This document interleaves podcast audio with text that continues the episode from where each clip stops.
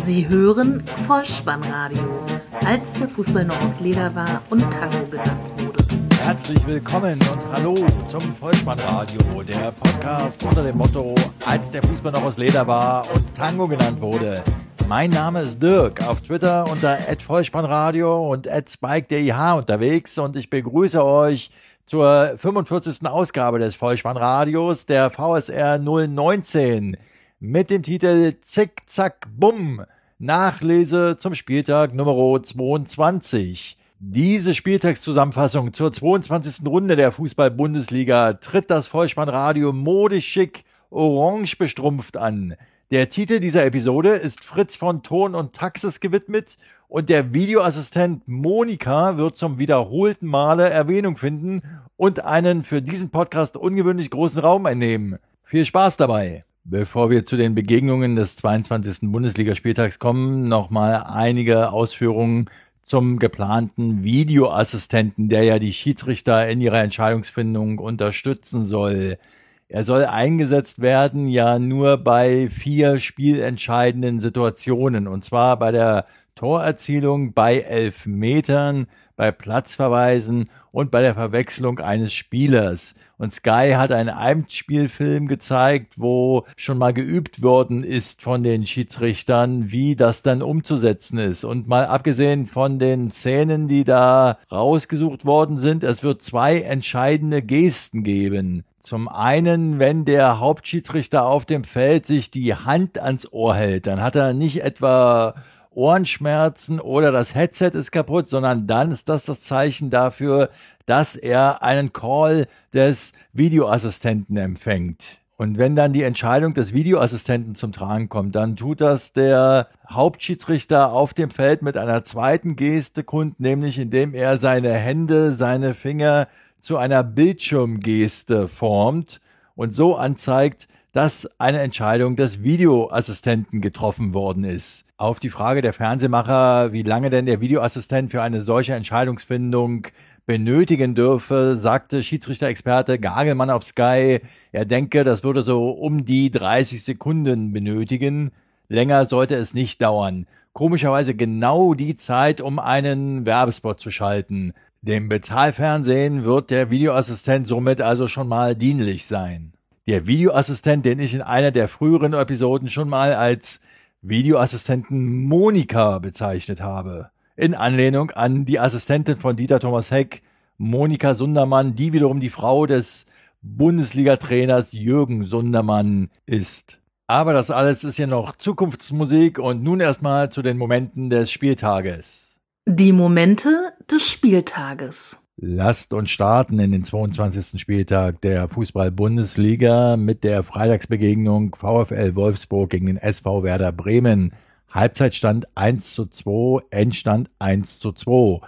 Und ich möchte die Begegnung unter die Überschrift Orange bestrumpft stellen, denn der Sky-Kommentator Martin Groß erwähnte im Laufe der zweiten Halbzeit irgendwann, Immer ist ein orange bestrumpftes Bein dazwischen und er meinte damit die vielbeinige Bremer Hintermannschaft, die sich den Angriffsbemühungen der Wolfsburger mit Erfolg entgegenstemmte. Aber der Reihe nach. In der zehnten Minute Serge Gnabry nahm eine Bauerflanke etwas glücklich mit, nahm den Ball kurz an, schoss dann Rodriguez, fälscht den Ball noch ab und somit hat Benaglio keine Chance. 1 zu 0 für Werder Bremen. 2 zu 0 Serge Gnabry erhöhte und das durchaus sehenswert. Ein Freistoß von Junusovic von rechts. Sané steigt hoch, verlängert die Hereingabe auf den zweiten Pfosten und dort steht eben Serge Gnabry, der die Kugel kurz mit der Brust annimmt und dann vorbei an Benaglio ins Tor trifft. Zwei Minuten später, in der 20. Minute, dann der Anschluss für die Wolfsburger. Die Davi verlängert einen Eckstoß und findet Mario Rall, der nur noch den Ball über die Linie drücken muss. Was dann noch kommt, ist ein wildes Anrennen der Wolfsburger mit zahlreichen Chancen, aber kein Torerfolg. Ob es in der Halbzeit wieder Kopfnüsse vom in die Kritik geratenen Valerian Ismail, dem Wolfsburger Trainer, gab, ist nicht überliefert. Nichtsdestotrotz, die Statistik besagt 18 zu 1 Torschüsse in Halbzeit 1. Das ist ein Saisonrekord. Insgesamt 27 zu 7 Torschüsse und 13 zu 1 Ecken sprechen normalerweise für die Wolfsburger. Das Ergebnis allerdings spricht für Werder Bremen. In der 82. Minute kam dann Claudio Pizarro für den Doppeltorschützen Serge Gnabry und den kann man in diesem Spiel durchaus mit dem Namen Angelos Charisteas versehen. Denn wenn man, wie ich in der zweiten Halbzeit getwittert hat, dass mir die Bremer Spielweise vorkommt, als wenn König Otto mit Griechenland spielt, nur er aber für Bremen wieder an der Seitenlinie steht. Denn so ähnlich haben ja die Griechen damals auch gespielt, nur noch hinten drin stehen und die Bälle raushauen. Und vorn hat dann eben mal Charisteas ein Tor gemacht.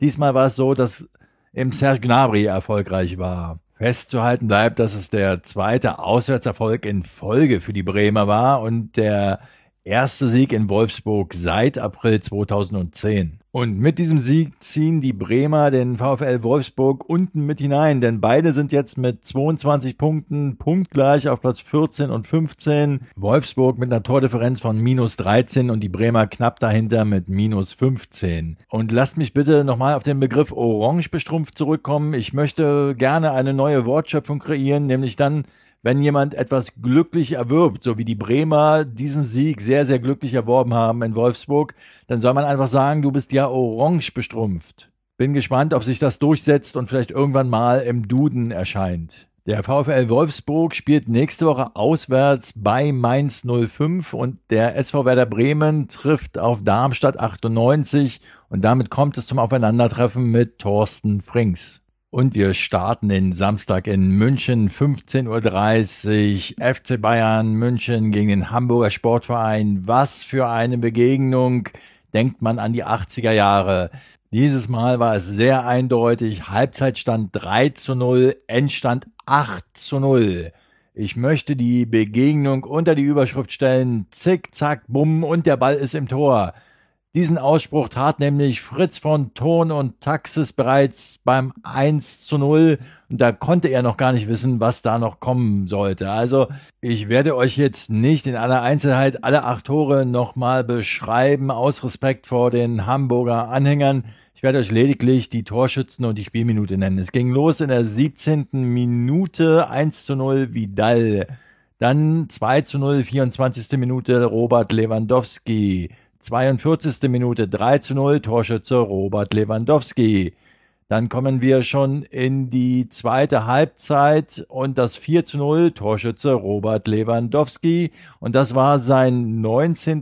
Bundesligatreffer. Damit schob er sich an die Spitze der Torschützenliste. Und insgesamt war dieser Treffer der 95. von Robert Lewandowski für den FC Bayern München. Und damit hat er Franz Bulleroth, den langjährigen Bayern-Spieler, der von 66 bis 78 für die Münchner tätig war, überholt. Die Torgala ging weiter in der 56. Minute. David Alaba in der 65. Minute der eingewechselte Coman, der für Thiago in der 60. Minute erst eingewechselt worden ist und dann in der 69. Minute durfte er nochmal jubeln, ebenfalls Coman und den Schlusspunkt setzte Robin in der 87. Minute zum 8 zu 0. Und als wenn das Ganze nicht schon schlimm genug wäre für den HSV, es war ein typischer Robbentreffer. Er zog von rechts nach innen und schloss dann flach ins linke Eck ab. Die Hamburger jetzt mit einer Tordifferenz von minus 24, insgesamt Spitzenreiter, was die Gegentore betrifft, 45 an der Zahl. Und nächste Woche spielen sie zu Hause gegen Hertha BSC. Die Bayern treten am kommenden 23. Spieltag beim 1. FC Köln an. Weiter geht es nach Leverkusen, wo Bayern 04 auf den FSV Mainz 05 traf und verlor. 0 zu 2 war der Halbzeitstand und 0 zu 2 auch das Endergebnis. Das Spiel war relativ schnell entschieden in der dritten Minute bereits. Ein Eckball von Östunali, den Bell völlig freistehend mit dem Kopf zum 1 zu 0 verwandelte. Diesen Eckball hätte es eigentlich gar nicht geben dürfen, denn Muto, der Mainzer, war wohl zuletzt am Ball. Aber schon in der elften Minute legten die Mainzer nach. Diesmal war es Östonali selbst, der eine Freistoßflanke an den Strafraum aus dem linken Mittelfeld schlänzte. Niemand kommt an den Ball, was Leno aber zu spät antizipiert und so landet das Spielgerät im rechten Toreck. Für die Mainzer war das der erste Auswärtssieg seit dem vierten Spieltag und sie stehen jetzt bei 28 Punkten. Und zur Leistung von Bayern 04 Leverkusen schreibt kicker.de unter anderem Bayer schläfrig, fehleranfällig, fand in der Offensive nie ins Spiel, blutleer und ideenlos. In der nächsten Woche spielt Bayer 04 Leverkusen bei Borussia Dortmund und Mainz 05 trifft zu Hause auf den VfL Wolfsburg. Und wir sind zu Besuch am Böllenfalltor in Darmstadt, wo die Lilien auf den FC Augsburg trafen. Halbzeit 0 zu 0, Endstand 1 zu 2. Es war das Zwillingstreffen. Die Zwillinge Hamid und Halil Altintop trafen aufeinander. Und es ging los für die Darmstädter in der 48. Minute in der zweiten Halbzeit, also schon das 1 zu 0. Gondorf auf der rechten Seite marschiert und flankt die Kugel ins Zentrum. Beuth verpasst am ersten Pfosten. Heller steht völlig frei und netzt aus fünf Metern halb hoch ein. Dann gab es einen Elfmeter in der 55. Minute. Milosevic lässt Chor im Strafraum über die Klinge springen und Augsburgs Kapitän Verhaag humorlos wuchtig ins rechte Eck halb hoch. 1 zu 1 der Ausgleich. Die Entscheidung dann in der 85. Minute Raul Bobadilla, die Lebensversicherung in dieser Saison für den FC Augsburg. G steckt den Ball zum Torschützen durch, der von rechts in den Strafraum eindringt und den Ball frech über Darmstadts Keeper hebt. Die Linien nun am nächsten Wochenende beim SV Werder Bremen und der FC Augsburg hat am Freitag bereits RB Leipzig zu Gast an die Dreisam zum SC Freiburg, der die Borussia aus Dortmund empfangen hat. 0 zu 3 ging es aus. In der Halbzeit stand es 0 zu 1. Es war ein Chancenwucher in Schwarz-Gelb in der ersten Halbzeit, aber wir beginnen mit dem Tor in der 13. Minute. Sokrates war der Schütze. Guerrero bringt den Ball mit links aus dem rechten Halbfeld ins Zentrum. Dort steht Sokrates und nickt aus sechs Metern ins rechte Eck zum 1 zu 0 Führungstreffer für die Dortmunder ein. Das 2 zu 0 Obermayang, der Torschütze, Reus tunnelt Soyunchi fast an der Grundlinie und legt quer auf den Torschützen, der nur noch den Fuß hinhalten muss.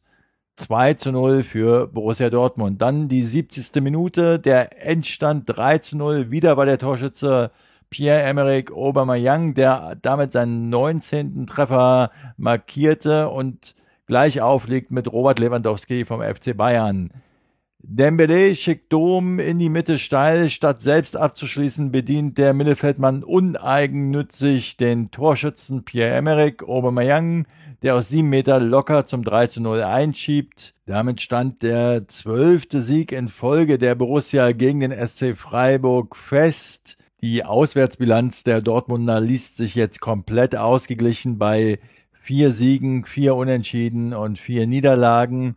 Thomas Tuchel durfte sich im 226. Spiel über seinen 100. Erfolg als Bundesliga-Coach freuen und für den SC Freiburg setzte es die vierte Heimniederlage bei insgesamt sieben Siegen zu Hause. In der nächsten Woche Borussia Dortmund gegen Bayern 04 Leverkusen und der SC Freiburg tritt bei der Eintracht aus Frankfurt an. Weiter geht es auf unserer Rundreise durch die Bundesliga-Stadien nach Leipzig, wo die Heimmannschaft auf den ersten FC Köln traf und 3 zu 1 erfolgreich war. Zur Halbzeit bereits 2 zu 0.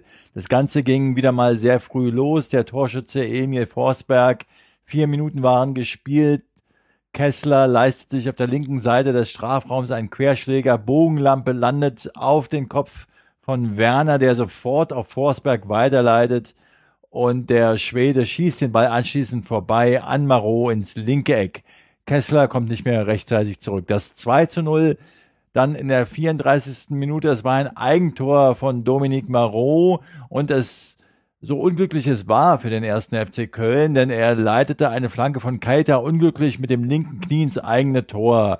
Nachdem Subotic vorher den Ball beim Klärversuch verpasst hatte. Und Andy Herzog in der Halbzeit, der Sky-Experte am Tisch, kommentierte diese Szene mit dem österreichischen Begriff Handkuss. Und auf die Nachfrage des Sky-Moderators Jan Henkel, was er denn damit meinte, sagte er, Handkurs sagt man dann, wenn man in eine Situation kommt, in die man eigentlich nicht kommen sollte, so wie das bei dem Kölner Marot der Fall war. Das 2 zu 1, der Anschlusstreffer für die Kölner in der 53. Minute, wieder Hoffnung für den FC. Sie kommen über die rechte Angriffsseite, von dort aus flankt Olkowski auf den kurzen Pfosten und Osako grätschend brachte da den Ball vorbei an Gulaschi zum 2 zu 1 Anschlusstreffer. Das 3 zu 1 und damit die Entscheidung. Timo Werner brachte den Ball nach einer Kombination von Orban, Savitzer und Keita über die Linie. Er marschierte auf und davon und an der rechten Seite an Subotic vorbei und schließt anschließend aus sehr spitzen Winkel präzise ins lange Eck ab. Erwähnenswert noch, dass der erste FC Köln eine Offerte aus China für den Stürmerstar Modest ablehnte über angeblich 50 Millionen Euro. Wirtschaftlich zumindest eine mutige Entscheidung. Am nächsten Bundesliga-Wochenende trifft der erste FC Köln zu Hause gegen den FC Bayern München an und RB Leipzig ist zu Gast beim FC Augsburg. Das Topspiel am Samstagabend lautet Hertha BSC gegen Eintracht Frankfurt. Zur Halbzeit 0 zu 0. Am Ende waren die Berliner mit 2 zu 0 erfolgreich. Insgesamt hat Hertha BSC jetzt neun von elf Heimspielen gewonnen und spielt mit 37 Punkten derzeit und Platz 5 die beste Bundesliga-Saison seit neun Jahren. Zum Spiel. Die verlorenen Söhne Nico und Robert Kovac zurück in Berlin, jetzt als Eintracht-Trainer, aber natürlich in Berlin beheimatet bei Hertha BSC und bei Hertha Zehlendorf erfolgreich und die Karriere begonnen beim traditionsreichen SC Rapide Wedding. Und wenn das Training dort nicht genug war, dann ging es immer noch auf den Bolzplatz an die Nazarethkirche vom steinigen Bolzplatz zurück auf das satte Grün des Berliner Olympiastadions und da in die vierte Minute, denn dort passierte Folgendes. Seferovic wurde von einem Steilpass des Kollegen Rebic bedient. Der Gegenspieler Brooks weiß sich nicht anders zu helfen und setzte sich mit einem Zupfer zur Wehr. Für den sah er nun aber sofort gelb. Warum ich das so detailliert schildere, ich denke, ich komme da später nochmal drauf zurück. Dann die 29. Minute, die erste Chance der gesamten Partie für die Frankfurter und was für eine. Diesmal ein Steilpass von Seferovic und Rebic zwischen Brooks und Langkamp davon, frei vor Jahrstein, aber der Keeper wartet lange und so verpasst Rebic das 1 zu 0 für die Eintracht. Diese Szene wurde später als vergebener Matchball bezeichnet. Dann die 52. Minute und eine Szene, die in mehrfacher Hinsicht für Aufregung sorgen sollte. Ein Steilpass, Neudeutsch auch immer gerne als Laserpass bezeichnet, von Stark auf Kalu, der ganz, ganz knapp vielleicht mit dem Hinterteil im Abseits steht. Die Szene geht aber weiter und der Ivora zieht Richtung Tor, kommt nach einem Einsteigen von Oschipka nicht zum Abschluss. Das war ein Foul im Strafraum, aber die Szene lief weiter. Denn Ibisevic kommt dazu und schiebt den Ball am Torwart Radetzky vorbei, der in seinem Eingreifen von dem am Boden liegenden Kalu behindert wurde. Der Schiedsrichter gab aber weder Abseits noch Foul noch hat er diese Behinderung gesehen, sondern er ließ einfach weiterspielen und so hatte der 1 zu 0 Führungstreffer für Hertha Bestand. Dann kommen wir in die 78. Minute und es gab eine rote Karte für Seferovic, den Frankfurter. Nach einer Eintracht-Ecke kontern die Berliner über Ibisevic, doch plötzlich unterbricht der Schiedsrichter Stegemann das Spiel und zückt rot für Seferovic. Der Stürmer hat beim Eckstoß den linken Arm ins Gesicht von Stark ausgeschlagen und das sah wohl der Schiedsrichterassistent an der Linie. Nico Kovac, der Eintracht-Trainer, sagte zu dieser Szene, das war eine richtige Dummheit und dafür wird er sanktioniert. Was soll ich machen, sagte er bei Sky. Soll ich ihn in Urlaub schicken oder was? Dafür gibt es eine Geldstrafe, das geht schon richtig an das Portemonnaie. Meine Theorie zu dieser roten Karte ist ja folgendes. Seferovic hatte ja seinen Gegenspieler Brooks schon relativ früh in der vierten Minute mit Gelb vorbelastet und hat es aber nicht geschafft, den ja so zu provozieren, dass der vielleicht runter musste. Und da hat er dann am Ende die Nerven verloren und das dann so in der Ellbogenaktion gegen Stark zum Ausdruck gebracht. Aber kommen wir zurück zur schönen Seite des Fußballs und zwar zum 2 zu 0. Torschütze Darida. Wir schreiben die 83. Spielminute inzwischen. Zunächst scheitert Marvin Plattenhardt noch mit einem saftigen Abschluss an Radetzky. Doch die Berliner bleiben dran. Mustergültige Flanke links vom Strafraum von Mittelstädt, der eingewechselt worden ist kurz vorher. Und am zweiten Pfosten schraubt sich dann Wladimir Darida hoch und nickt den Ball wuchtig wie unhaltbar zum 2 zu 0 in die Maschen. Das war sein erster Kopfballtreffer in seiner langen Karriere. Eine Bemerkung noch zum Thema Nachspielzeit, die in der letzten Woche ja so im Fokus stand. Ob das nun alles berechtigt war oder nicht, sei mal dahingestellt.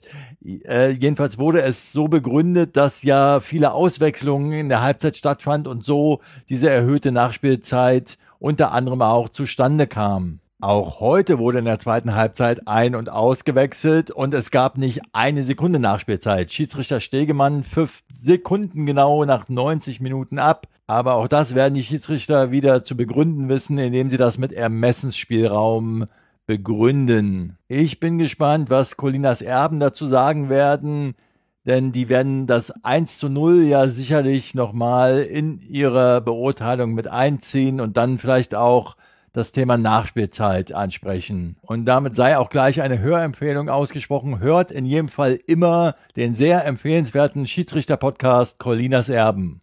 In der nächsten Woche nun spielt Hertha in Hamburg beim Hamburger Sportverein und die Eintracht aus Frankfurt empfängt zu Hause den SC Freiburg. Kommen wir zur ersten Sonntagsbegegnung des 22. Bundesligaspieltages FC Ingolstadt gegen Borussia Mönchengladbach.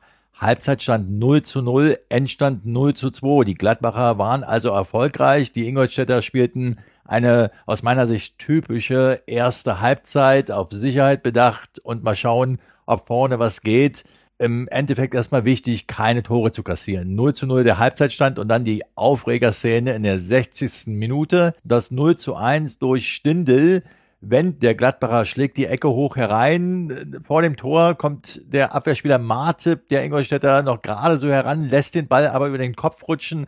Dahinter lauert Stindel, der den Ball erst an die Brust bekommt und dann an den rechten Unterarm und von daher geht er ins Tor. Helle Aufregung bei den Ingolstädtern, aber der Schiedsrichter gibt den Treffer. Er war also der Meinung, der Treffer war regulär, weil man bei dieser Aktion nicht von einem absichtlichen Handspiel sprechen könne. Lars Stindl wurde nach dem Spiel selbstredend gefragt, wie er denn das sehe, diese Aktion. Er sagte, der Ball geht mir an die Brust und dann reflexartig an die Hand. Auf jeden Fall war es keine Absicht. Ich glaube auch, dass es nicht ganz astrein war, aber auf keinen Fall war es absichtlich. Der Ingolstädter Martip wurde auch nach dem Spiel zu dieser Szene gefragt und der sagte noch, dass Lars Stindl ihm während des Spiels schon gesagt hätte, wenn der Schiedsrichter ihn gefragt hätte, hätte er gesagt, dass es Hand war. Und auch der Schiedsrichter-Experte Gagelmann auf Sky sagte zunächst, dass der Schiedsrichter mit der Einschätzung richtig liege, ruderte aber schon nach dem Spiel ein wenig zurück und sagte nach wiederholter Studie der TV-Bilder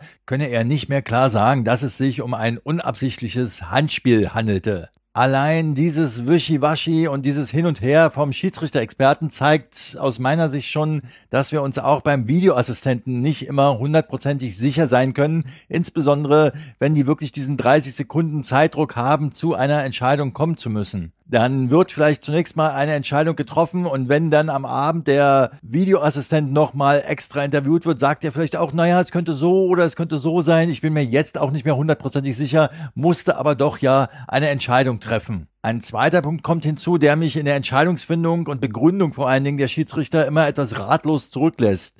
Wir hatten ja am Topspiel am Samstagabend diese Aktion, wo Kalu vielleicht mit dem Hinterteil hauchzart im Abseits stand bei dem 1 zu 0 Führungstreffer. Und dann wird die obligatorische weiße Linie gezogen, um darzustellen, war es nun Abseits, war es kein Abseits. Und zumeist wird dann so argumentiert, dass man sagt, ist ein Spieler mit einem Körperteil im Abseits, mit dem man ein Tor erzielen kann.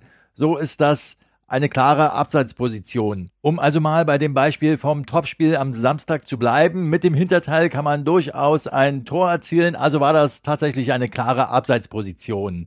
andere Bilder in der Vergangenheit oft zu sehen, dass ein Spieler mit einem Arm aufgrund der Laufbewegung vielleicht hauchzart im Abseits war. Und da hieß es dann, ja, mit der Hand kann man ja kein Tor erzielen. Demzufolge liegt also in diesem Fall keine Abseitsposition vor. Auch das wurde also heute mit dem Segen der Schiedsrichtergilde widerlegt und ich bin gespannt, was der Videoassistent uns dann in Zukunft bringen wird. Aber zurück auf den grünen Rasen. Zum Glück war das nicht der entscheidende Treffer, denn in der Nachspielzeit, der ersten Minute der Nachspielzeit genauer, schoss André Hahn das 2 zu 0, ein Konter war es, Hansen bringt den Ball nicht weit genug raus, Gladbach kommt über die Eingewechselten zum 2 zu 0. Raphael spielt steil auf Dahut und Dahut legt auf Hahn quer und der schiebt flach und unhaltbar zum Endstand von 2 zu 0 ein. Borussia Mönchengladbach trifft nun zu Hause auf Schalke 04 und Ingolstadt ist bei der TSG 1899 Hoffenheim zu Gast. Die letzte Begegnung an diesem Spieltag führt uns nach Gelsenkirchen, wo Schalke 04 auf die TSG 1899 Hoffenheim traf. Halbzeitstand 1 zu 0 für Schalke, Endstand 1 zu 1 unentschieden. In der fünften Minute gingen die Gastgeber durch Alessandro Schöpf in Führung. Kolasinac auf Burgstaller steckt links durch und der Burgstaller aus Nürnberg gekommen im Winter tankt sich bis zur Grundlinie durch, bringt den Flankenball von dort nach innen und Schöpf im Zentrum trifft mit dem Knie einspringend in die Maschen. Der Ausgleich dann in der 79. Minute durch Sebastian Rudi. Kevin Vogt schickt aus der eigenen Hälfte Zuber auf den linken Flügel und der Schweizer geht bis zur Grundlinie durch und flankt haargenau auf den aufgerückten Rudi, der aus sieben Metern nur noch einnicken muss und das auch erfolgreich tut. Endstand also 1 zu 1. Die TSG 1899 trifft in der nächsten Woche zu Hause auf Ingolstadt und Schalke 04 ist bei Borussia Mönchengladbach zu Gast. Das war es dann mal wieder für die 22. Runde an diesem Spieltag. Ich hoffe, ihr fühlt euch gut informiert und konntet den einen oder anderen Erkenntnisgewinn mitnehmen aus dieser Episode. Aus meiner Sicht hat das Thema Schiedsrichter hier in dieser Episode einen ungewöhnlich großen Raum gewonnen. Nichtsdestotrotz war es, denke ich, durchaus nochmal wichtig, den Videoassistenten näher zu beleuchten. Ansonsten kann ich euch noch sagen, dass ich vorhabe, die Lösung des Podcast-Rätsels, des klingenden Podcast-Rätsels 2.0 aus der Weihnachtsepisode VSR 011 in der Länderspielpause unter Blog-Einträge zu veröffentlichen. Dann kommt also die Lösung für euch und bis dahin habt ihr also immer noch die Möglichkeit, das klingende Podcast-Rätsel 2.0 ohne Lösungshilfe zu lösen und gerne mir auch dann die Einsendung zu schicken. Als Gewinn winkt euch eine eigene Nostalgie-Ecke. Aber hört am besten einfach nochmal rein in die VSR 011, die Weihnachtsepisode, wenn ihr Lust habt, das Podcast-Rätsel 2.0 noch zu lösen. Dann bleibt mir jetzt nur noch, mich für euer Feedback zu bedanken, die Kontaktwege aufzuzeigen. Das ist alles erwähnt unter www.bolzenunddruppen.potspot.de. Dort könnt ihr mir auf Twitter folgen, ihr könnt diesen Podcast abonnieren, dann so verpasst ihr keine Episode und selbstverständlich könnt ihr mir Kommentare und gerne auch Rezensionen und Bewertungen auf iTunes hinterlassen. Empfehlt diesen Podcast weiter und gebt mir Rückmeldungen, denn ihr wisst, jegliches Feedback ist das Brot- und Buttergeschäft des Podcasters und hilft dabei, diesen Podcast nur noch besser zu machen. Also in dem Sinne bedanke ich mich bei euch für eure Zeit, für euer Vertrauen in diesen Podcast und kann euch nur sagen, wenn ihr den Ball mal wieder im Netz unterbringen wollt, Kopf, Innenseite, Außenriss und Hacke hinein. Nur mit dem Vollspann geht er rein. Vielen Dank. Ciao. Sie hörten Vollspannradio. Vollspannradio. Vollspannradio. Vollspannradio. Vollspannradio. Vollspannradio.